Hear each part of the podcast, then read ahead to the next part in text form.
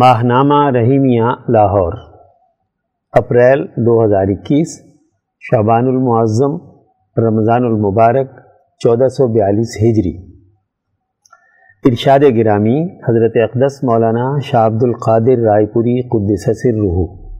مسند نشین ثانی خانقاہ علیہ رحیمیہ رائے پور۔ ایک موقع پر حضرت رائے پوری ثانی رحمہ اللہ نے مولانا عبداللہ صاحب فاروقی لاہوری کے والد صاحب کا ذکر فرمایا کہ وہ ہمیشہ بعض یعنی نصیحت آموز تقریر ہی کہتے رہتے تھے۔ خواہ ایک آدمی ہو، دو آدمی ہوں، دس ہوں، بیس ہوں، زیادہ ہوں، کم ہوں۔ تو ایک مرتبہ حضرت مولانا رشید احمد گنگوہی رحمہ اللہ کے ہاں ان کا ذکر آیا تو فرمایا کہ اصلاح نفس کے لیے اس کا وظیفہ ہی واضح ہے۔ بس جو شخص جس مزاج کا ہو، اس کو ویسے ہی یعنی اسی طرح کے وظیفے سے نفع ہوتا ہے۔ اور اسی لیے صوفیاء کے ہاں زیر تربیت افراد کو اسماء الہیہ، اسماء اللہ الحسنہ کو اطباء یعنی جسمانی معالجین کی طرح عدل بدل کر بتایا جاتا ہے۔ جس اسم سے طبعی مناسبت ہو، اس کے وظیفے سے نفع محسوس ہونے لگتا ہے۔ اور وہی اسم الہی اس شخص کے لیے اسم اعظم ہے۔ سیکشن درس قرآن، عنوان، تعلیم و تربیت کے لیے کتاب ہدایت ضروری ہے۔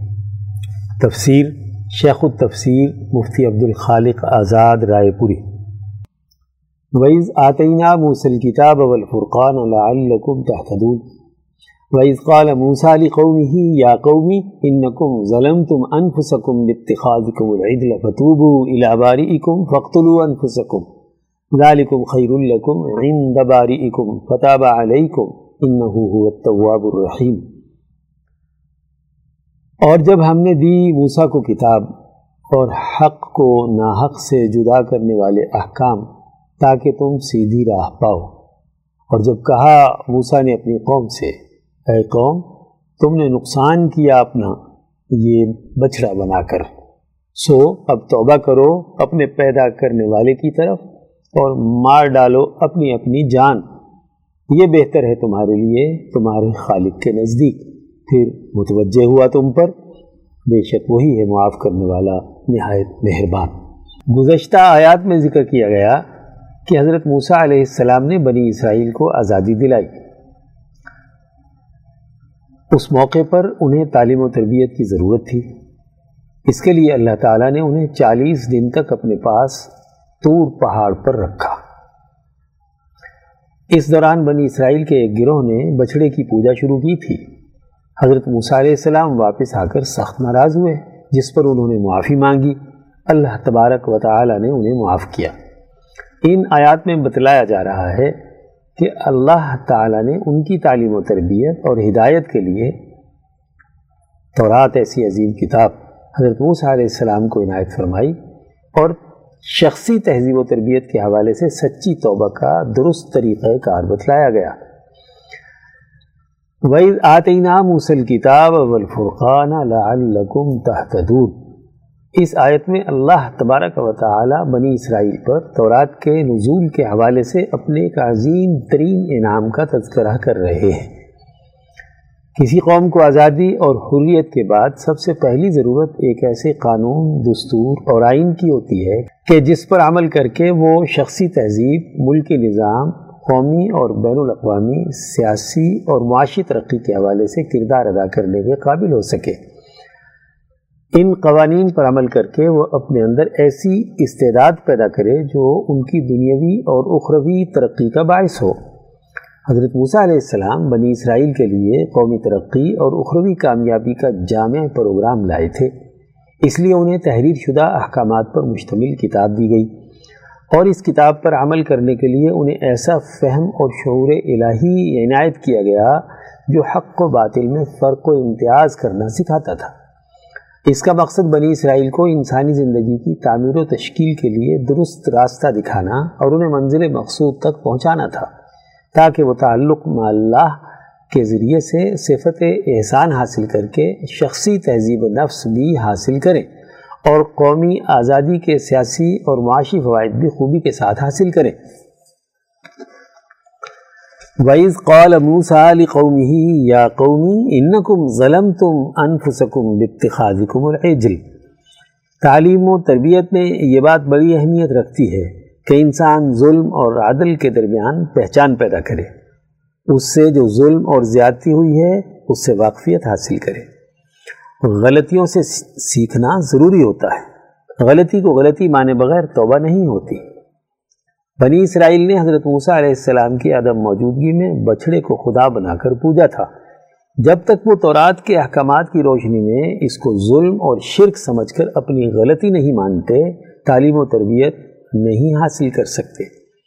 اس لیے حضرت موسیٰ علیہ السلام نے بچھڑے کی پوجا کرنے والے بنی اسرائیلی گروہ سے کہا، تم اپنے اس شرک اور ظلم کو غلطی کے طور پر تسلیم کرو کہ تم نے اللہ کے مقابلے میں ایک بچھڑے کو خدا بنا کر پوجا کی ہے۔ فتوبو الا باریکم فخترو انفسکم ذالکم خیر لکم عند باریکم اس شرک و ظلم اور عظیم غلطی پر اچھی طرح دلی ندامت اختیار کر کے اپنے پیدا کرنے والی ذات کے سامنے توبہ کرو اور اپنے آپ کو پاک بنانے کے لیے اس کے حوالے کر دو اور قتل ہونے کے لیے تیار ہو جاؤ۔ چنانچہ بنی اسرائیل کے جن لوگوں نے بچڑے کو سجدہ نہیں کیا تھا، لیکن غلطی کرنے والوں کو روکا بھی نہیں تھا، انہیں حکم دیا گیا کہ وہ بچڑے کی پوجا کرنے والوں کو قتل کرے تاکہ ان کے دلوں میں اس ظلم و کفر کی نفرت بیٹھے اور ان دونوں گروہوں کے دلوں کا روک ختم ہو۔ بنی اسرائیل کے وہ لوگ جنہوں نے حضرت ہارون علیہ السلام کا ساتھ دیا اور ان پوجا کرنے والوں سے نفرت رکھی، انہیں توبہ کرنے کی ضرورت نہیں تھی۔ باقی دونوں جماعتوں کے دلوں کے روک کو دور کرنے کے لیے ایسی توبہ ضروری تھی۔ اس طرح توبہ کرنا تمہارے پروردگار کے نزدیک سب سے بہتر عمل ہے۔ اس لیے کہ انسان ظلم اور غلطیوں سے توبہ کے بعد ہی اپنی زندگی میں ترقی یافتہ تعلیمات سے پورے طور پر تہذیب یافتہ بنتا ہے۔ فتح علیکم انہو و تواب الرحیم اللہ تبارک و تعالیٰ کی تعلیمات انسانوں کی تعلیم و تربیت کے لیے ہیں۔ غلطیاں انسانوں سے ہوتی ہیں۔ انسان جب اپنی غلطی مان کر اللہ کی طرف رجوع کرتا ہے تو وہ ضرور اسے معاف کرتا ہے۔ توبہ کے نتیجے میں ترقیات حاصل ہوتی ہیں۔ احکامات الہی کو درست طور پر سمجھنے کا ملکہ اور صلاحیت پیدا ہوتی ہے اور اپنی انفرادی اور اجتماعی زندگی کو تعمیر کرنے کا صحیح جذبہ بیدار ہوتا ہے۔ اس صورت کی آیت انچاس سے لے کر آیت چھپن تک بنی اسرائیل کے نفسانی امراض کے علاج، شخصی طور پر موصولیت اور تہذیب اخلاق سے متعلق امور بیان کیے گئے ہیں۔ انہوں نے ابھی غلامی سے نجات حاصل کی تھی۔ غلامی کے زمانے کے اثرات ان پر بڑے گہرے تھے۔ ان آیات میں اس حوالے سے ان کی شخصی تہذیب کرتے ہوئے اللہ کے حضور احسان کی صفت کے صحیح اور درست مفہوم کی وضاحت کی گئی ہے۔ سیکشن درس حدیث۔ عنوان، رمضان میں نماز تراویح کی اہمیت۔ تحریر، مولانا ڈاکٹر محمد ناصر جھنگ۔ عن عبد الرحمن ابن عوف عن رسول اللہ صلی اللہ علیہ وسلم۔ انہو ذکر شہر رمضان ففضلہ علی الشہوری وقال، من قام رمضان ایمانا و احتسابا خرج من ذنوبه كيوم ولدته امه سنن نسائی حدیث دو ہزار دو سو آٹھ۔ حضرت عبد الرحمن ابن عوف رضی اللہ عنہ نے رسول اللہ صلی اللہ علیہ وسلم سے روایت کرتے ہوئے بیان کیا کہ آپ صلی اللہ علیہ وسلم نے ماہ رمضان کا ذکر کیا تو اسے تمام مہینوں میں افضل قرار دیا۔ اور فرمایا، جس نے رمضان میں ایمان کے ساتھ ثواب کی نیت سے رات کو اللہ کے سامنے کھڑے ہو کر نماز پڑھی، تو وہ اپنے گناہوں سے ایسے ہی نکل جائے گا جیسے اس کی ماں نے اسے آج ہی جنا ہو۔ اس حدیث میں رمضان اور اس کی راتوں میں قیام کی فضیلت ذکر کی گئی ہے۔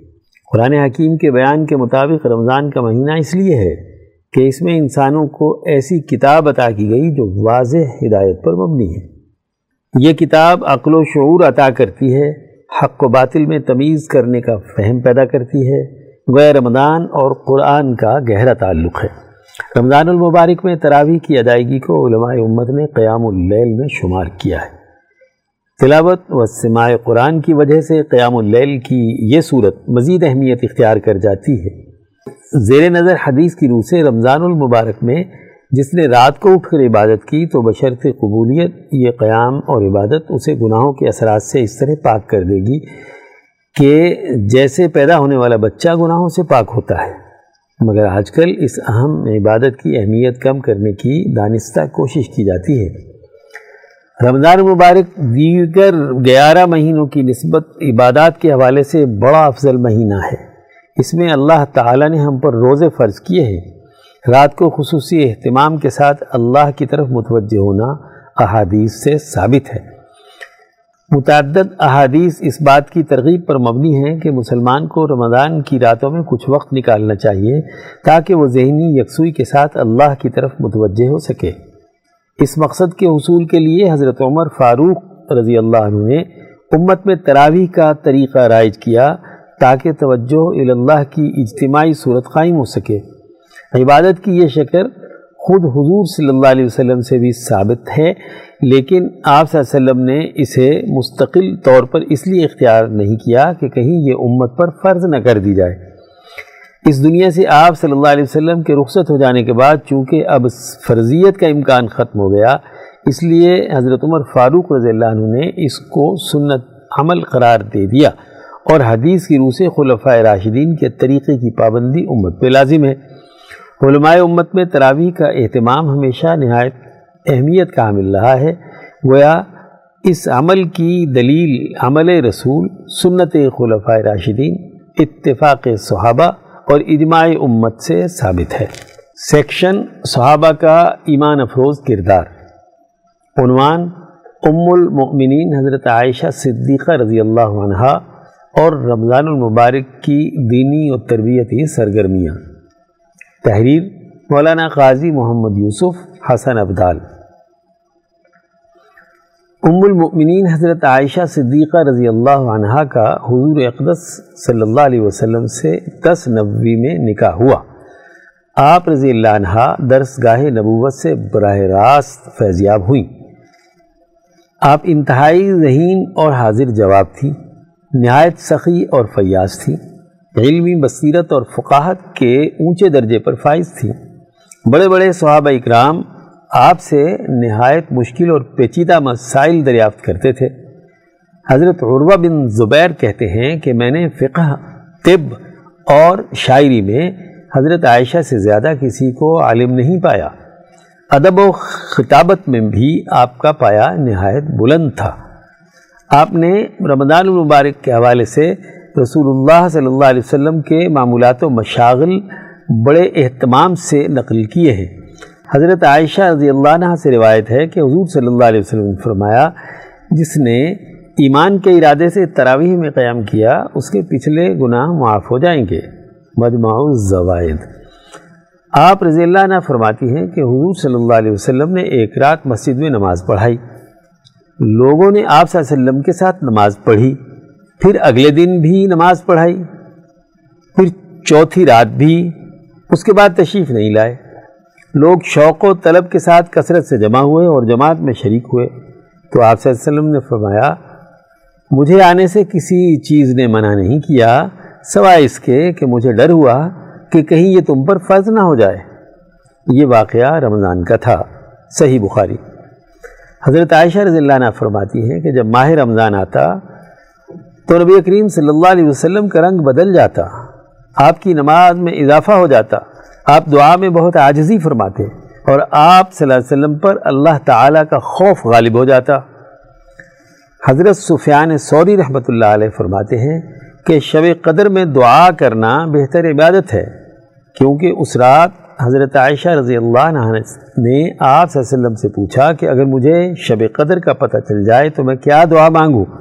رسول اللہ صلی اللہ علیہ وسلم نے فرمایا یہ دعا مانگو اللہم انکا عفو تحب العفو فعفو عنی اے اللہ بے شک تو معاف کرنے والا ہے معافی کو پسند کرتا ہے سو مجھے معاف فرما ازواج متحرات کو بھی قیام رمضان کا بہت شوق تھا ایک مرتبہ رسول اللہ صلی اللہ علیہ وسلم نے رمضان المبارک میں مسجد میں اعتکاف کے لیے خیمہ نصب کرنے کا حکم دیا حضرت عائشہ رضی اللہ عنہ نے دیکھا تو آپ نے بھی اپنا خیمہ لگا دیا۔ انہیں دیکھ کر دیگر ازواج متحرات نے بھی اپنے خیمے نصب کروا دیے۔ مگر حضور صلی اللہ علیہ وسلم نے سب کے خیمے گرانے کا حکم دیا کہ خواتین گھروں میں اعتکاف بیٹھیں۔ ان واقعات سے معلوم ہوتا ہے کہ کاشانہ نبوی میں رمضان المبارک کی رات و دن کی سرگرمیوں کا کتنا زیادہ اہتمام ہوتا تھا۔ اللہ تعالی ہمیں بھی ان سب معمولات رمضان المبارک کا اہتمام کرنا نصیب فرمائے۔ آمین۔ سیکشن شذرات عنوان اپنے کندھوں پر نظام کی سلیب اٹھائے سیاست دان تحریر محمد عباس شاد۔ ہمارے ملک میں گزشتہ مہینے کے بیتے واقعات نے ایک بار پھر ہمارے سیاسی نظام، پارٹیوں اور اقتدار کے ایوانوں میں بیٹھے حکمرانوں کے چہروں سے نقاب کو سرکا دیا ہے۔ وہ لوگ جو اسی نظام میں رہتے ہوئے عوام کو کسی بڑی تبدیلی یا نئے پاکستان کا خواب دکھاتے آئے ہیں، ایک بار پھر ان کے دعووں کی بھی قلعی کھل گئی ہے۔ اس سارے سیاسی کھیل میں ہر دو طرف کے رویوں نے قوم کے لیے حسب سابق سوائے مایوسی کے کچھ نہیں چھوڑا۔ ووٹ کے لیے عزت مانگنے والوں نے ووٹ کو قابل خرید جنس قرار دے کر جس طرح سے اس کی مٹی پلید کی ہے، وہ بھی ریکارڈ کا حصہ بن چکا ہے۔ دوسری طرف قوم کی امانت فروخت کر کے اپنی تجوریاں بھرنے والوں نے بھی کوئی کسر نہیں اٹھا رکھی۔ نچلی سطح کے انتخابات سے لے کر ایوان بالا تک اس نظام انتخاب میں جو ووٹ کی بے توقیری ہوتی ہے، اس نے اس نظام انتخاب کی حقیقت کو واضح کر دیا ہے۔ اپنے اپنے دھڑوں کی کامیابی کے لیے اٹھائے جانے والے اقدامات سے ہماری سیاست پر قابض جغادری سیاستدانوں کے قول و فعل کے تضادات سے ان کی اخلاقی پوزیشن بھی قوم کے سامنے تشت ازبام ہو چکی ہے۔ ہمارے ملک کی سیاست کا المیہ یہ ہے کہ ہمارے سیاستدان ابھی غلامی کے عہد کی طرز سیاست سے باہر نہیں نکل سکے۔ ان کے سیاسی رویے آزاد قوموں کے سے نہیں ہیں۔ وہ غلامی کی طرز سیاست ہی کو اپنے لیے موضوع سمجھتے ہیں، جس کے ذریعے ان کے ذاتی اور خاندانی مفادات کا حصول اور اقتدار کی کرسی تک پہنچنے کا راستہ ہموار ہوتا رہتا ہے۔ اس نظام کی عیاری اور کاری کو سمجھنے کے لیے گزشتہ ماہ کے گزرے چند واقعات پر طائرانہ نظر ڈالنا ضروری ہے۔ اسلام آباد سے سینٹ کی جنرل نشست پر پی ڈی ایم کے یوسف رضا گیلانی، حکومت کے امیدوار اور وزیر اعظم کے مشیر برائے خزانہ ڈاکٹر عبد الحفیظ شیخ سے پانچ ووٹوں کی برتری سے جب جیت گئے تو وزیر اعظم نے کہا کہ سینٹ الیکشن میں پیسہ چلا ہے۔ کیونکہ الیکشن سے چند دن پہلے ہی ایک ویڈیو سامنے آئی تھی جس میں کامیاب امیدوار کے بیٹے مبینہ طور پر حکومتی ارکان کو ووٹ منسوخ کروانے کا طریقہ بتا رہے تھے۔ حکمران پارٹی نے اعلان کیا تھا کہ وہ کامیاب ہونے والے امیدوار کے خلاف الیکشن کمیشن میں جائے گی۔ تاہم، دوسری جانب، اپوزیشن کی طرف سے اپنے کامیاب امیدوار کو چیئرمین سینٹ کے لیے نامزد کر دیا گیا۔ وزیر اعظم نے اپنے امیدوار کی شکست پر قوم سے خطاب کیا اور کہا کہ ایک شخص رشوت دے کر سینیٹر بن رہا ہے اور ارکان اسمبلی اپنے ضمیر بیچ رہے ہیں، تو یہ کیسی جمہوریت ہے؟ الیکشن کمیشن کے بارے میں کہا کہ اس ادارے نے ملک کی جمہوریت اور اخلاقیات کو نقصان پہنچایا ہے۔ انہوں نے کہا کہ وہ آج پتہ لگانا چاہتے ہیں کہ ہمارے کون لوگ بکے ہیں، لیکن الیکشن کمیشن کی جانب سے بیلٹ پیپر ناقابل شناخت رکھنے کی وجہ سے یہ ممکن نہیں ہو سکتا۔ ایک دوسرے موقع پر انہوں نے کہا کہ اگر یہ اچھا الیکشن ہوا تو پھر برا کیا ہوتا ہے؟ سینٹ الیکشن سے قبل بکرا منڈی کسی صورتحال تھی، جس پر وہ شرم محسوس کرتے ہیں۔ وزیر اعظم نے سینٹ کے چیئرمین کا انتخاب ہونے سے قبل اعتماد کا ووٹ حاصل کیا۔ پھر ان کا امیدوار سینٹ کا چیئرمین بھی منتخب ہو گیا۔ اب دوسری طرف کے فریق کا رد عمل قابل ملاحظہ تھا۔ اب وہ کہہ رہے تھے کہ ہم اس الیکشن کو عدالت میں چیلنج کریں گے اور حکومت کی خوشیاں دیدنی تھی اب وزیر اعظم اور حکومتی ارکان الیکشن کمیشن سے سارے گلے شکوے بھول کر مبارکبادیں وصول کر رہے تھے۔ یہ کیا معیارات ہیں؟ وہ لوگ جو سینٹ کی ایک نشست جیت کر قوم کو آخری فتح کی نوید سنا رہے تھے، اب وہ کہاں ہیں؟ سال بھر آسمان سر پر اٹھائے رکھنے والی وہ نیم سیاسی اور مذہبی جماعت کے دعوے کیا ہوئے؟ بلکہ یہ سینٹ الیکشن مکمل ہونے پر سب جا کر چیند کی نیند سو رہے۔ پی ڈی ایم کے بیانیے کا دھڑن تختہ ہو چکا ہے۔ حلیف پارٹیاں ایک دوسرے کی حریف بن کر آمنے سامنے اسی پرانی روش پر آ چکی ہیں، بلکہ ایک قدم اور آگے اپوزیشن پارٹیوں کو اکٹھا کرنے والی مذہبی سیاسی جماعت اپنی ہی پارٹی توڑ بیٹھی۔ ان سے ایک بہت بڑا حصہ الگ ہو کر اپنے بیانیے کے ساتھ میدان میں ہے لیکن یہ صاحب بچی کھچی جماعت کو لے کر کرپشن میں ملوث خاندانوں کے دفاع میں آج بھی حسب سابق مصروف اور مصر ہے کیسی حیرانی کی بات ہے کہ اسلام کی دعوے دار پارٹی نیب دفتر کے باہر مذہب خاتون کے ساتھ اظہار یکجہتی کرنے کے لیے اپنے کارکنوں کو پابند کر رہی ہے۔ ہم ان صفحات میں کئی بار عرض کر چکے ہیں کہ یہ پارٹیاں اسی نظام کی فورسز ہیں۔ وہ وقت گزارے کے لیے عوام کو مصروف رکھتی ہیں۔ نتیجہ وہی ڈھاک کے تین پات ہی رہتا ہے۔ نظام اپنے مہروں کو حسب ضرورت اپنے مقاصد کے لیے استعمال کرتا ہے اور بس، یہ سیاسی نظام ایک ایسی سلیب ہے جسے اس ملک کے سیاستدان اپنے کندھوں پر اٹھائے پھرتے ہیں، جب چاہتے ہیں قوم کے مفاد کو مسلوب کر دیتے ہیں۔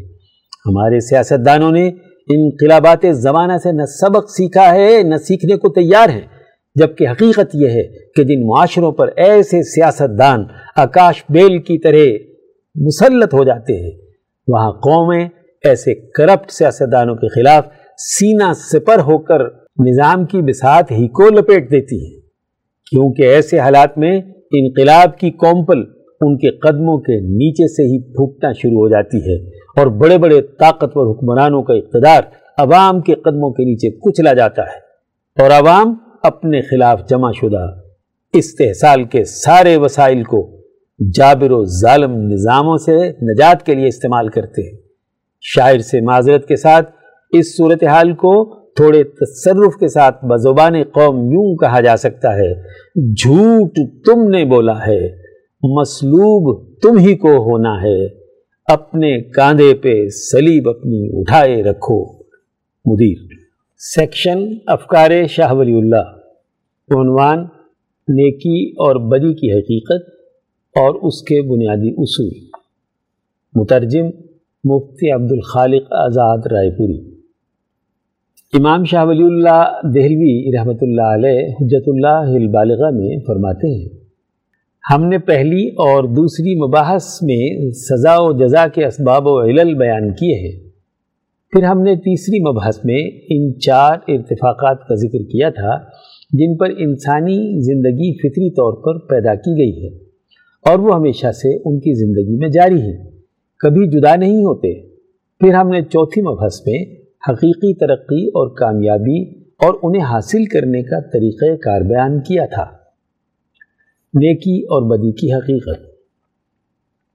اب ہم البر یعنی نیکی اور الاسم یعنی برائی کے معنی کی حقیقت بیان کرنے میں مشغول ہوتے ہیں۔ نیکی کی حقیقت۔ ایک ہر وہ عمل ہے جسے انسان ملائے اعلیٰ کی فرم برداری حاصل کرنے کے لیے کرتا ہے۔ وہ اللہ کی طرف سے آنے والے الہام میں اپنی جان گھلا دیتا ہے اور حق تبارک و تعالیٰ کی مراد میں اپنے آپ کو فنا کر دیتا ہے۔ دو، ہر وہ عمل ہے جس پر انسان کو دنیا یا آخرت میں اچھا بدلہ اور انعام ملے۔ تین ہر وہ عمل ہے جس کے ذریعے سے ان ارتفاقات کو درست طور پر سر انجام دیا جائے جن پر انسانی زندگی کی بنیاد رکھی گئی ہے۔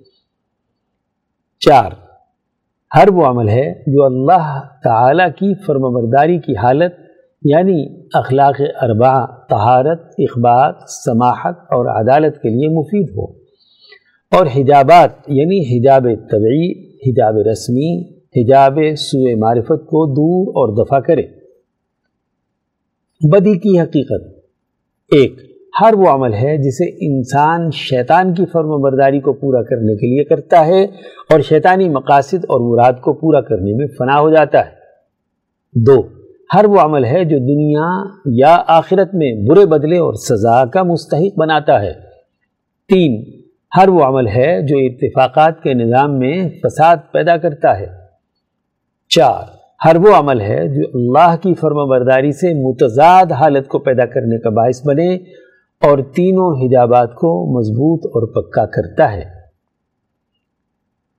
نیکی حاصل کرنے کا طریقہ کار۔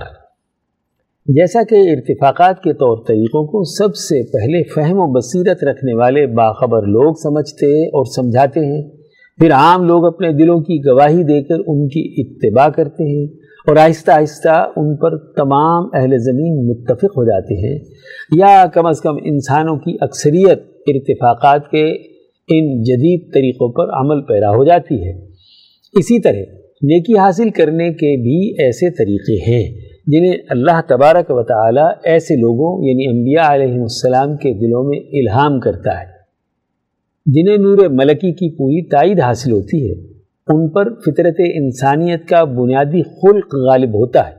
بالکل اسی طرح، جیسا کہ شہد کی مکھیوں کے دلوں میں شہد بنانے سے متعلق امور اور اسے جمع کرنے کا طریقہ کار الہام کیا جاتا ہے۔ پھر وہ یعنی انبیاء علیہ السلام، ان طریقوں کو جاری کرتے ہیں، انہیں مضبوطی سے پکڑنے کا حکم دیتے ہیں، لوگوں کو اس کی ہدایت دیتے ہیں، انہیں اس پر ابھارتے ہیں۔ پھر عام لوگ ان کی پیروی کرتے ہیں۔ آہستہ آہستہ نیکی کے ان اصولوں پر زمین کے تمام علاقوں کی ملتیں اور اقوام متفق ہو جاتی ہیں۔ باوجود اس بات کے کہ ان کے علاقے اور شہر ایک دوسرے سے بہت دور، ان کے مذاہب اور ادیان میں بہت اختلاف بھی پایا جاتا ہے۔ پھر بھی فطری مناسبت اور نوع انسانی کے تقاضے سے وہ نیکی کے ان بنیادی اصولوں پر عمل درآمد کرتے ہیں۔ ان اصولوں پر اتفاق کے بعد یہ بات کچھ نقصان دہ نہیں ہے کہ ان پر عمل درآمد کرنے کی صورتوں میں اختلاف پایا جاتا ہے۔ اور نہ ہی پیدائشی طور پر ناقص اور ایبنارمل انسانوں کی مخالفت سے اس اتفاق میں کوئی خلل واقع ہوتا ہے۔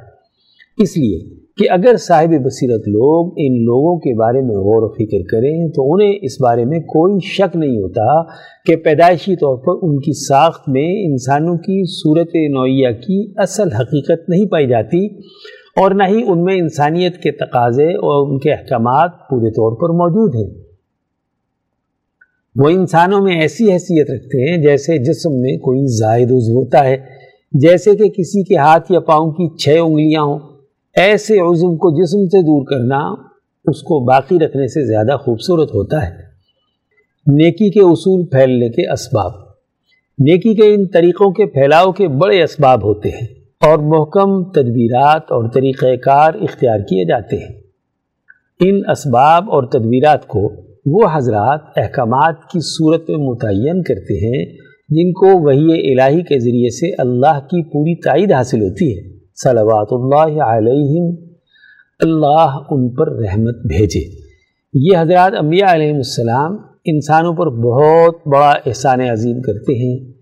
ہمارا ارادہ یہ ہے کہ ایک ہم ان طور طریقوں کے بنیادی اصول سے تمہیں باخبر کریں۔ یہ اصول وہ ہیں جن پر بڑی قوموں کے جمہور، مہذب ممالک کا اتفاق ہے۔ ان اصولوں پر ہر ایک قوم خواہ عرب ہو خواہ غیر عرب ہو، یہودی ہو، مجوسی ہو، ہندو ہو، کہ اللہ کو ماننے والے بادشاہ اور درست رائے رکھنے والے حکمہ سبھی متفق ہیں۔ دو، ہم ان اصولوں پر عمل درآمد کے طریقوں کی تشریح بھی کریں گے کہ جس سے انسان کی قوت بہیمیہ، قوت ملکیہ کی فرم بردار بن جائے۔ تین ہم ان اصولوں کے کچھ فوائد بھی بیان کریں گے، جیسا کہ ہم نے ان اصولوں کا اپنے اوپر ایک سے زیادہ مرتبہ تجربہ کیا ہے اور اس کی طرف عقل سلیم رہنمائی دیتی ہے۔ مبحث البر والاسم مقدمت فی بیان حقیقت البر والاسم۔ سیکشن تاریخ اسلام کے ناقابل فراموش واقعات۔ عنوان خلافت بن امیہ کے عظیم مجاہد و سپہ سالار موسیٰ بن نصیر، رحمہ اللہ۔ تحریر مفتی محمد اشرف عاطف، لاہور۔ موسیٰ بن نصیر بن عبد الرحمن بن زید لخمی تابعین میں سے تھے۔ انہوں نے مشہور صحابی رسول حضرت تمیم داری رضی اللہ عنہ سے احادیث روایت کی ہے لیکن ان کی وجہ شہرت مجاہدانہ کارنامے اور عادل و انصاف پر مبنی کامیاب حکمرانی ہے۔ ایک روایت کے مطابق وہ قبیلہ بن الخم سے تعلق رکھتے تھے، اسی نسبت سے لخمی کہلاتے ہیں۔ عہد فاروقی میں شام کی ایک بستی میں انیس ہجری میں ان کی ولادت ہوئی۔ ان کے والد حضرت معاویہ کے دامن سے وابستہ تھے۔ بن نصیر کی شام میں ہی پرورش ہوئی۔ ان کی سیاسی زندگی کا آغاز خلیفہ عبد الملک بن مروان کے عہد خلافت میں ہوا۔ خلیفہ عبد الملک نے آغاز میں ان کو بصرہ کی زمینوں کے خراج کی وصولی کے لیے افسر اعلیٰ مقرر کیا۔ بعد میں ان کی انتظامی صلاحیتوں کے پیش نظر ان کو افریقہ اور مغرب کا گورنر مقرر کیا گیا۔ اسی زمانے میں انہوں نے افریقہ کے بہت سے علاقے فتح کیے۔ افریقہ کی بہادر قوم بربر نے ان کی اطاعت قبول کی۔ تاریخ نے اندلس میں فتح و ظفر کے جو کارنامے سر انجام دیے اس کے محرک و معید موسیٰ بن نصیر ہی تھے۔ ان کامیابیوں کو مزید آگے بڑھانے اور فتوحات کو استحکام بخشنے کی خاطر موسیٰ بن نصیر نے خود اٹھارہ ہزار فوج کے ساتھ اندلس جانے کا ارادہ کیا اور ترانوے ہجری مطابق جون سات سو بارہ عیسوی کو جزیرہ خزرا کے پاس ایک پہاڑی پر لنگر انداز ہوئے جو بعد میں جبل موسیٰ کے نام سے منصوب ہوئی۔ تاریخ بن زیاد بارہ ہزار کی فوج کے ساتھ ایک لاکھ کے لشکر کو شکست دے چکے تھے۔ ادھر موسیٰ کے ساتھ فوجوں کو اپنی بہادری کے جوہر دکھانے کے لیے کسی نئے میدان کی تلاش تھی۔ موسیٰ کا حوصلہ بھی بلند تھا۔ ان کی بڑی خواہش تھی کہ وہ فتوحات کو اس قدر وسعت دیں کہ وہ اندلس سے قسطنطنیہ ہو کر شام میں داخل ہوں اور یہ سارے علاقے اسلامی مملکت میں شامل ہوں۔ گویا اندلس کو خشکی کے راستے دارالخلافہ دمشق سے ملا دیں۔ اس طرح وہ اندلس کے عیسائیوں کو آسان شرائط کے ساتھ اسلامی خلافت کے زیر نگی لانے اور یہاں ان علاقوں میں امن و امان قائم کر کے یہاں کے باشندوں کو عدل و انصاف کی برکات سے بہراور کریں۔ اندلس کو دمشق سے خشکی کے راستے سے ملانے کی اس تجویز کو عملی شکل دینے کے لیے خلیفہ وقت ولید کی منظوری ضروری تھی۔ چنانچہ انہوں نے یہ تجویز دمشق بھیجی اور جواب کا انتظار کرنے لگے۔ اس عرصے میں فتوحات کا سلسلہ جاری رہا۔ ان مہمات میں تاریخ میں زیاد مقدمت الجیش کے طور پر آگے آگے اور موسیٰ فوج کو ساتھ لیے ان کے پیچھے پیچھے ہوتے تھے۔ اس طرح جنوب سے شمال کی طرف پیش قدمی جاری رہی اور تقریباً شمار مشرقی اندلس کا یہ سارا علاقہ فتح ہو گیا۔ ان علاقوں میں افریقی مسلمان آباد کیے گئے، عبداللہ بن حنش کو پہلا گورنر مقرر کیا گیا۔ زمانہ فتح سے مستقل عموی حکومت کے قیام تک تقریباً چھیالیس برس کے عرصے میں وقتاً فوقتاً مختلف گورنر مقرر کیے جاتے رہے، جو کبھی دمشق سے اور کبھی افریقہ سے نامزد ہو کر آتے۔ کبھی ضرورت کے لحاظ سے مقامی سطح پر ہی منتخب کر لیے جاتے۔ اس کے بعد جب انو عباس کی حکومت قائم ہوئی تو اندلس پر عبد الرحمن الداخل عموی نے مستقل حکومت قائم کی۔ سیکشن ملکی معیشت۔ عنوان وسط مدتی رپورٹ۔ تحریر محمد کاشف شریف، راول پنڈی۔ موجودہ حکومت کے اقتدار میں آنے کے بعد ملکی معاشی ڈھانچے میں بہتری اور اس کے نتیجے میں معاشی ترقی کا خواب شرمندہ تعبیر ہونے کے بیانیے میں کتنی حقیقت ہے۔ اس بات کا اندازہ لگانے کے لیے کچھ اشاریوں کا تجزیہ کرنا پڑے گا۔ چنانچہ معیشت کے بڑے بڑے اشاریے کہاں کھڑے ہیں؟ اور گزشتہ بیس سالوں میں چار مختلف حکومتوں کے وسط مدتی اشاریوں کی بنیاد پر ان میں کیا تبدیلیاں آئی ہیں؟ ان سب کا جاننا اہم ہے۔ دو ہزار پانچ، دو ہزار دس، دو ہزار پندرہ اور دو ہزار بیس میں ان اہم اشاریوں کے لحاظ سے ہم کہاں کھڑے تھے؟ اس مضمون میں اس کا جائزہ پیش ہے۔ ایک، ادائیگیوں کا توازن۔ بین الاقوامی تجارت میں لین دین کا دار و مدار ملک میں فارن کرنسی کے ذخائر پر ہوتا ہے۔ اگر درآمدات پر محدود مدتی ادھار بڑھ جائے، تو ادائیگیوں کے توازن کو ناپسندیدہ قرار دے دیا جاتا ہے۔ اس خلیج کو پاٹنے کے لیے بیرون ملک مقیم پاکستانیوں کی ترسیلات زر اور بیرونی قرضوں کا سہارا لیا جاتا ہے۔ چنانچہ دو ہزار پانچ میں ایک اشاریہ آٹھ ارب ڈالر دو ہزار دس عیسوی میں تین اشاریہ نو ارب ڈالر۔ دو ہزار پندرہ عیسوی میں دو اشاریہ آٹھ ارب ڈالر۔ اور دو ہزار بیس عیسوی میں دو اشاریہ آٹھ ارب ڈالر۔ اس میدان میں پاکستانی معیشت نے بہتر کارکردگی دکھائی ہے۔ اس کی وجہ درآمدات میں کمی، ترسیلات زر میں اضافہ اور روپے کی قدر کا اپنی اصل کے قریب تر ہونا ہے۔ چنانچہ اندازہ لگایا جا رہا ہے کہ دو ہزار بیس اکیس عیسوی میں تاریخ میں پہلی دفعہ ادائیگیوں کا توازن مثبت صفر اشاریہ دو ارب ڈالر تک چلا جائے گا۔ دو، روپے کی قدر۔ کسی بھی ملک کی کرنسی کی قدر کا انحصار وہاں کی بین الاقوامی تجارتی طاقت پر ہوتا ہے۔ اگر اس ملک کی مصنوعات کی طلب بیرونی دنیا میں زیادہ ہے، تو اس ملک کی کرنسی کی قدر میں بھی اضافہ ہوگا۔ کسی بھی کرنسی کو خود سے ڈالر کے ساتھ قیمتاً روک دینا اور اسے اپنی مرضی سے اوپر نیچے کرنا دراصل ممکن تو ہے، لیکن یہ ایک مناسب طریقہ نہیں ہے۔ خصوصاً پاکستان جیسے ممالک کے مخصوص حالات میں یہ حکمت عملی کافی خطرناک ہے۔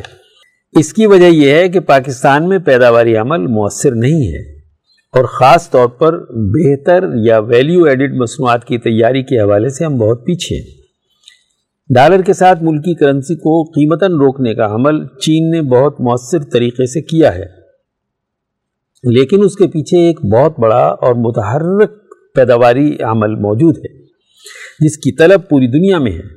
موجودہ حالات کے تناظر میں حکومت نے کرنسی کی قیمت کے تعین کو طلب اور رسد پر چھوڑ دیا ہے، جس کی وجہ سے پاکستانی روپیہ عالمی منڈی میں استحکام کی جانب گامزن ہے۔ یہ وہ حکمت عملی ہے جسے گزشتہ ادوار میں کوئی حکومت بروئے کار نہیں لائی اور کرنسی کے استحکام کو حاصل کرنے کے لیے مقامی مارکیٹ میں ڈالر بیچنے کا مذہب کا خیز سلسلہ جاری رکھا۔ ڈالر کے خلاف روپے کا استحکام اسے مارچ دو ہزار اکیس میں ایک سو ستاون روپے تک لے آیا ہے۔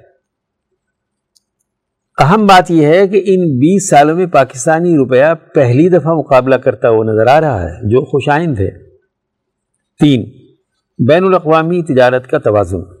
پاکستان کا تجارتی خسارہ دو ہزار پانچ عیسوی میں چار اشاریہ چار ارب ڈالر تھا، جو دو ہزار دس عیسوی میں گیارہ اشاریہ پانچ ارب ڈالر، دو ہزار پندرہ عیسوی میں بیس اشاریہ دو ارب ڈالر۔ اور دو ہزار بیس عیسوی میں سترہ اشاریہ ایک ارب ڈالر رہا۔ اب امکان ظاہر کیا جا رہا ہے کہ دو ہزار اکیس عیسوی میں یہ مزید کم ہو کر تیرہ اشاریہ سات ارب ڈالر تک آ جائے گا۔ ڈالر کے خلاف پاکستانی روپے کی مضبوطی کی ایک بڑی وجہ تجارتی خسارے میں کمی بھی ہے۔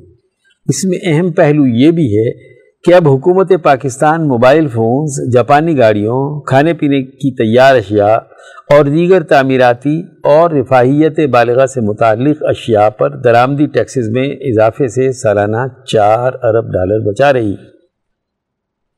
لیکن کورونا کی عالمی وبا کی وجہ سے خصوصاً ٹیکسٹائل کی مصنوعات کی طلب میں کمی اور بڑھتی ہوئی تیل کی قیمتیں ایک محدود وقتی خطرہ ہیں۔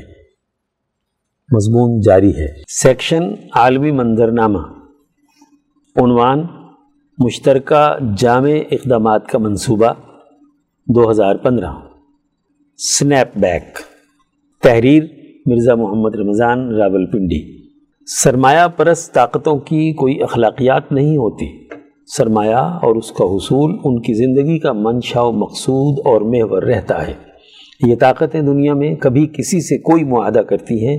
تو محض اس تاثر کو پھیلانے کے لیے کہ لوگوں کو لگے کہ یہ بڑے اصول پرست ہیں، معاہدات کی پابندی کرنے والے، تہذیبی اقدار کے حامل ہیں، امن کے متوالے اور دعوے دار ہیں۔ ان سے زیادہ کوئی معاہدات کی اتباع کرنے والا نہیں ہے۔ لیکن جو ہی کبھی کہیں انہیں چیلنج کرنے والی قوت کو تقویت ملنا شروع ہو، فوراً ان کا کھوکھلاپن کھل کر سامنے آ جاتا ہے۔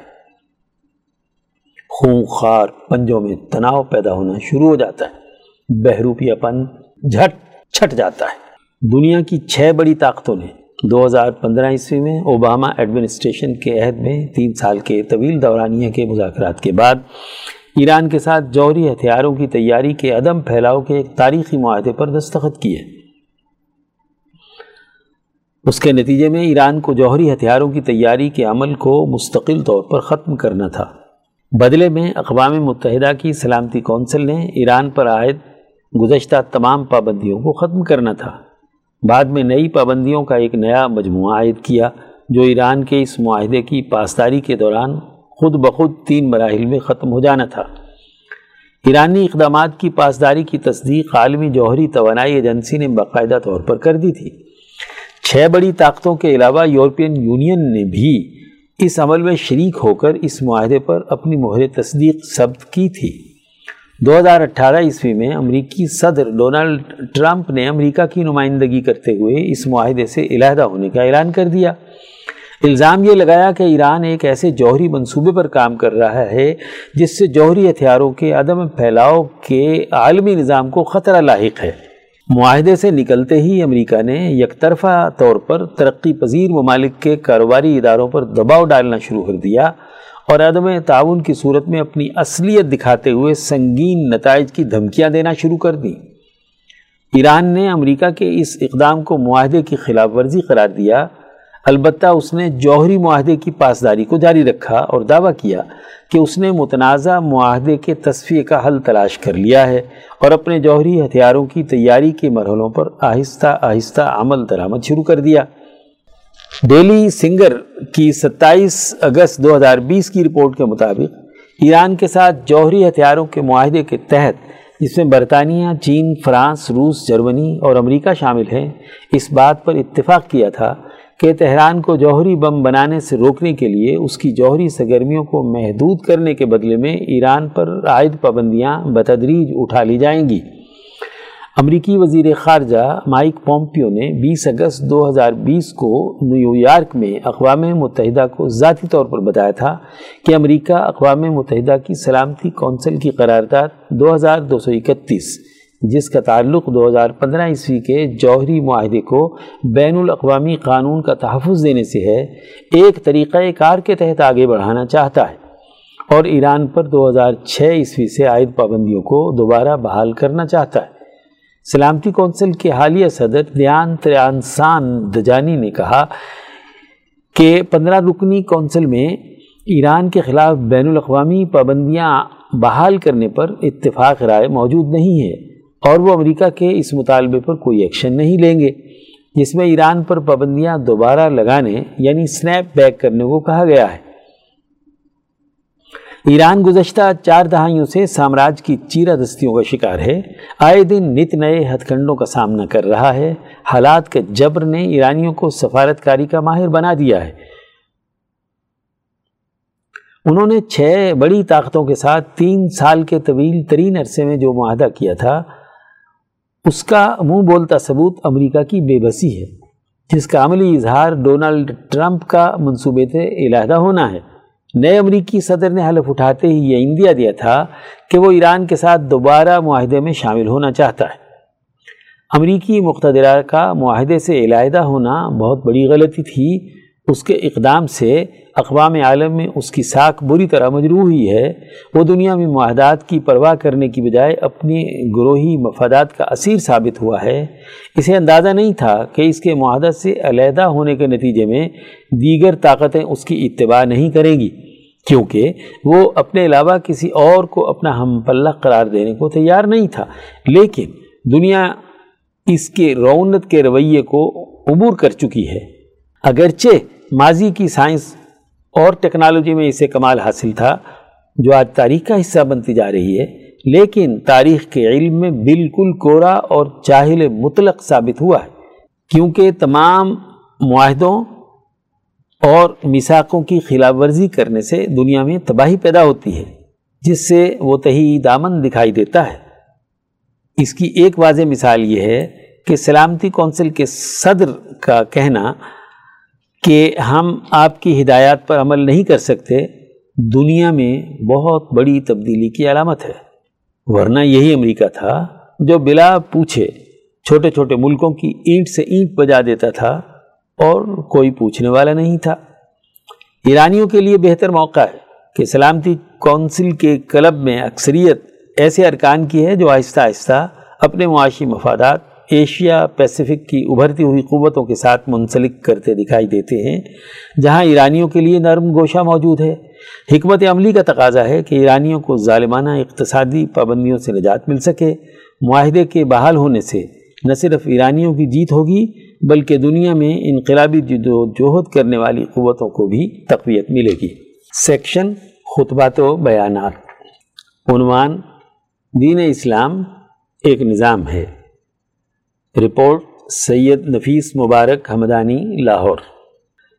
بارہ مارچ دو ہزار اکیس کو حضرت اقدس مفتی عبد الخالق آزاد رائے پوری مدض اللہ نے ادارہ رحیمیہ لاہور میں جمعۃ المبارک کے اجتماع سے خطاب کرتے ہوئے ارشاد فرمایا۔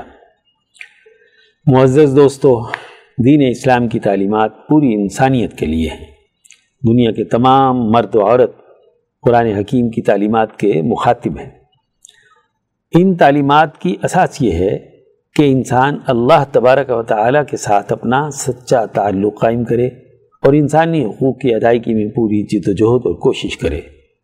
اس کے بغیر دین اسلام کا نظام مکمل نہیں ہو سکتا۔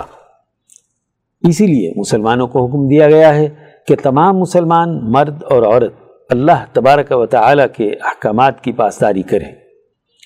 یہ احکامات ایسے نہیں ہیں کہ انسانوں پر کوئی زبردستی مسلط کیے گئے ہوں۔ بلکہ یہ ان کی فطرت کا حصہ ہے۔ انسانوں کی جسمانی ساخت ہی ایسی ہے کہ وہ ان احکامات پر عمل کے بغیر زیادہ دیر زندہ نہیں رہ سکتے۔ دنیا میں اپنا کردار ادا نہیں کر سکتے۔ وہ احکامات تمہارے فائدے کے لیے ہیں۔ اسی سے تم دنیا اور آخرت میں کامیاب ہو سکتے ہو۔ اور جو تمہاری جسمانی ساخت سے ہٹ کر اور تمہارے بنیادی تقاضوں سے منافی ہیں، ان سے بچو۔ اس پر تم عمل کرو گے تو تمہارے لیے دنیا جہنم بن جائے گی۔ تم اس دنیا کی جہنم کے سرکل میں داخل ہو گئے تو پھر آخرت کی جہنم بھی ہے۔ قرآن حکیم کی ہدایات بڑی واضح ہے کسی بھی سسٹم کے لیے ضروری ہوتا ہے کہ واضح اور دو ٹوک ہدایات دی جائیں۔ گول بول بات کرنا، آدھی ادھر کی اور آدھی ادھر کی، یہ منافقت ہے۔ اور نفاق سے دین اسلام کی تعلیمات نے قطعی طور پر منع کیا ہے۔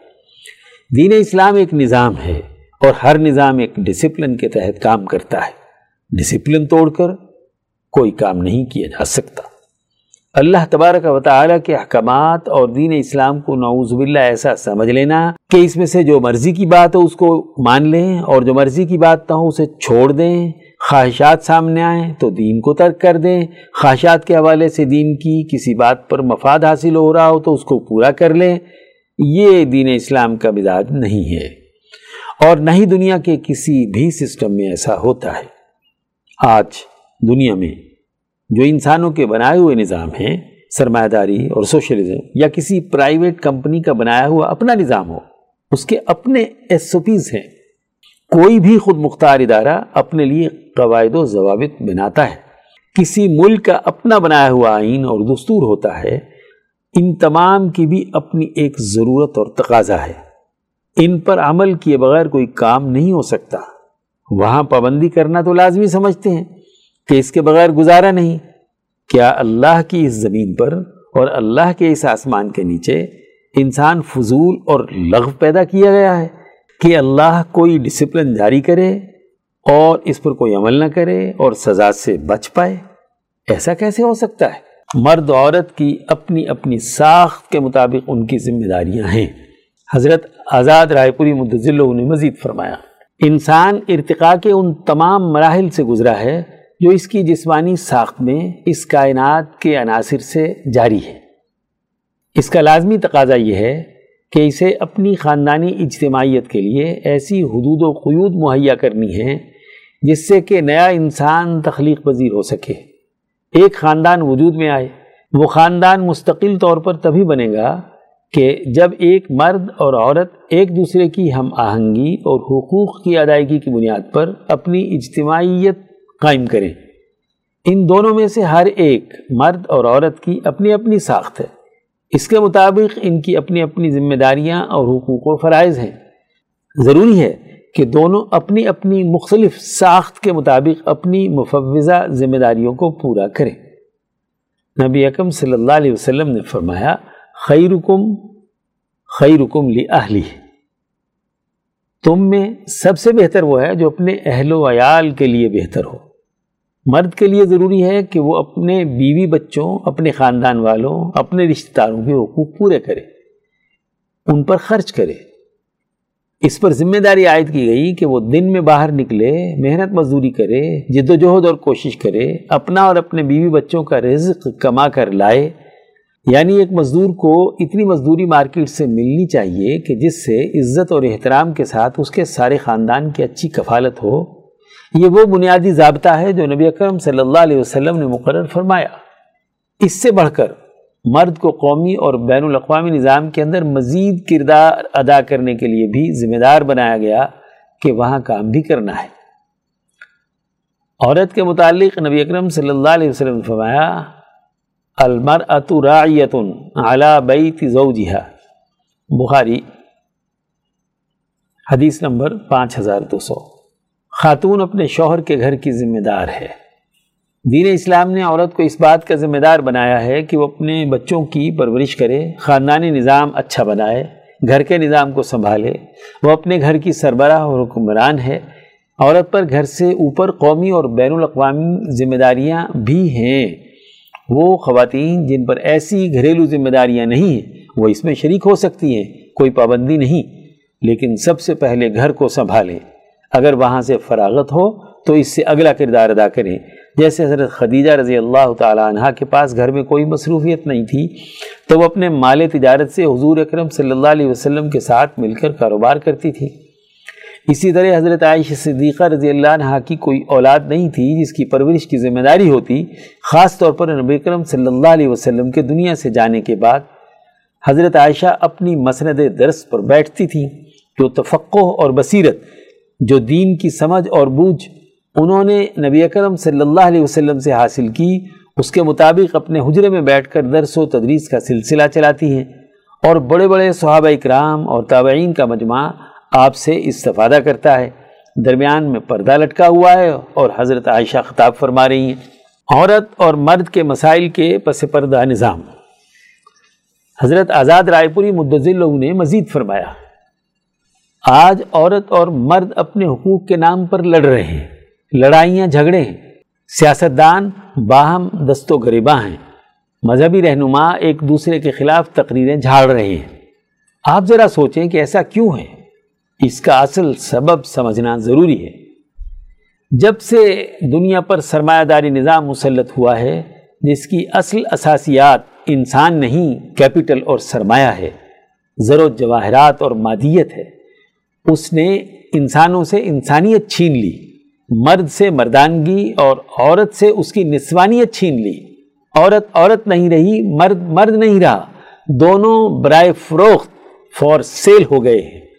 اشیاء یعنی گڈز بن گئے ہیں۔ ان کی اپنی کوئی حیثیت نہیں رہی۔ سب سے پہلے تو اس سرمایہ داری معاشی نظام نے انسانیت کو سرمایہ دار یعنی کیپٹلسٹ اور مزدور میں بانٹ دیا۔ سرمایہ دار منتظم قرار پایا اور بیچارہ مزدور اس کا محتاج۔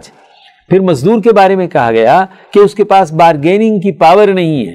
سرمایہ دار کے بارے میں کہا گیا کہ اس کے پاس بڑی طاقت سرمایہ ہے۔ دونوں کے لیے حقیقت سے ماورہ خود ساختہ اصول بنائے۔ پھر سرمایہ کے ریٹرن کے نام پر انسانیت کی محنت پر ڈاکہ ڈالا گیا۔ مزدور کی مزدوری میں کٹوتی شروع کر دی۔ مزدور کی مزدوری اتنی ہونی چاہیے تھی اور پہلے ادوار میں ہوتی رہی ہے کہ وہ اپنے بیوی بچوں، اپنے پورے خاندان کے لیے باکفایت اتنی مزدوری حاصل کرے کہ اس کی تمام ضروریات عزت کے ساتھ پوری ہوں۔ سرمایہ دار نے اس کو صرف اتنی مزدوری دی کہ جس سے وہ صرف زندہ رہ سکے۔ بس، ایسی صورت میں جب تک مرد اور عورت دونوں نہیں کمائیں گے تو گزارا نہیں ہوگا۔ اس لیے اب عورتوں کو باہر نکالو۔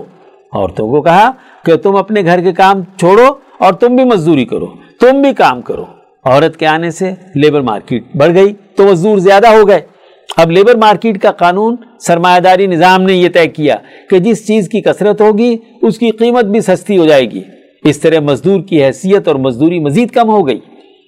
پھر عورت سے کہا اچھا تو نے مزدوری کرنی ہے نا؟ تو مزدوری کرنے کا ایک اور طریقہ بھی ہے کہ تو اپنے جسم کی مزدوری کر۔ تیری خوبصورت سی تصویر اتاریں گے اور اپنی پروڈکٹ کو فروخت کرنے کے لیے اشتہار میں استعمال کریں گے۔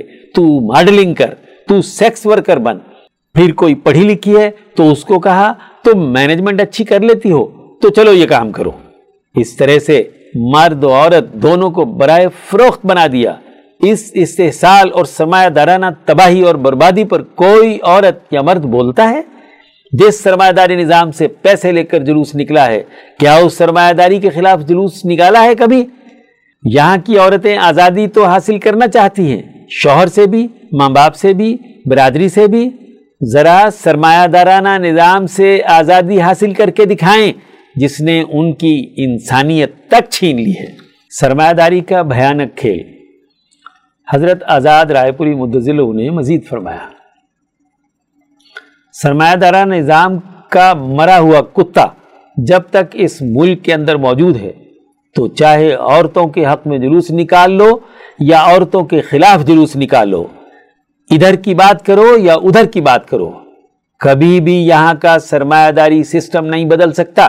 جو سرمایہ داری نظام یہاں دین اسلام کے سسٹم کے خلاف بغاوت کر رہا ہے اس کے خلاف سب کی زبانیں گنگ ہیں۔ مولوی کے منہ میں گھنگنیاں ہیں۔ وہ سرمایہ داری کے خلاف نہیں بولتا۔ سرمایہ دار مفادات کی وجہ سے خاموش ہے۔ سیاست دان چپ کر کے بیٹھا ہوا ہے۔ لیڈر خاموش ہیں۔ عورتوں کے منہ میں گھنگنیاں ہیں۔ اس کے خلاف بولتی نہیں ہیں۔ ذرا یہ ساری کی ساری عورتیں خواب برقے والی ہوں یا بغیر برقے والی ہوں سرمایہ داری کے خلاف بول کر دکھائیں۔ اگر این جی اوز کے پیسوں کی بنیاد پر ہی یہ جل سے جلوس نکلنے ہیں یا سرمایہ داروں کے چندے پر ہی برقع باز عورتوں کے جلوس نکلنے ہیں، تو پھر دونوں طرف سرمایہ دار ہیں۔ دونوں طرف سسٹم کھیل رہا ہے۔ دونوں طرف سے اصل مسئلے کی طرف سے توجہ ہٹا دی گئی ہے۔ نبی اکرم صلی اللہ علیہ وسلم نے فرمایا کہ مزدور کی مزدوری پسینہ خشک ہونے سے پہلے اس کو ادا کر دو۔ اتنی مزدوری دو کہ جس سے اس کے تمام گھر کی کفالت ہو جائے۔ کبھی یہاں کے لوگوں نے اس بات پر کوئی سوال اٹھایا ہے کہ ایک سرکاری کمپنی کے سی او صاحب لگے ہیں جن کی ایک مہینے کی تنخواہ اڑسٹھ لاکھ روپے ہے؟ کس قانون اور ضابطے کے تحت ہے؟ اڑسٹھ لاکھ روپے ہی اس کا بونس ہے۔ اس طرح ایک کروڑ سے اوپر اس کی تنخواہ ہے۔ اور ایک مزدور کی تنخواہ کیا ہے؟ پانچ سو روپے۔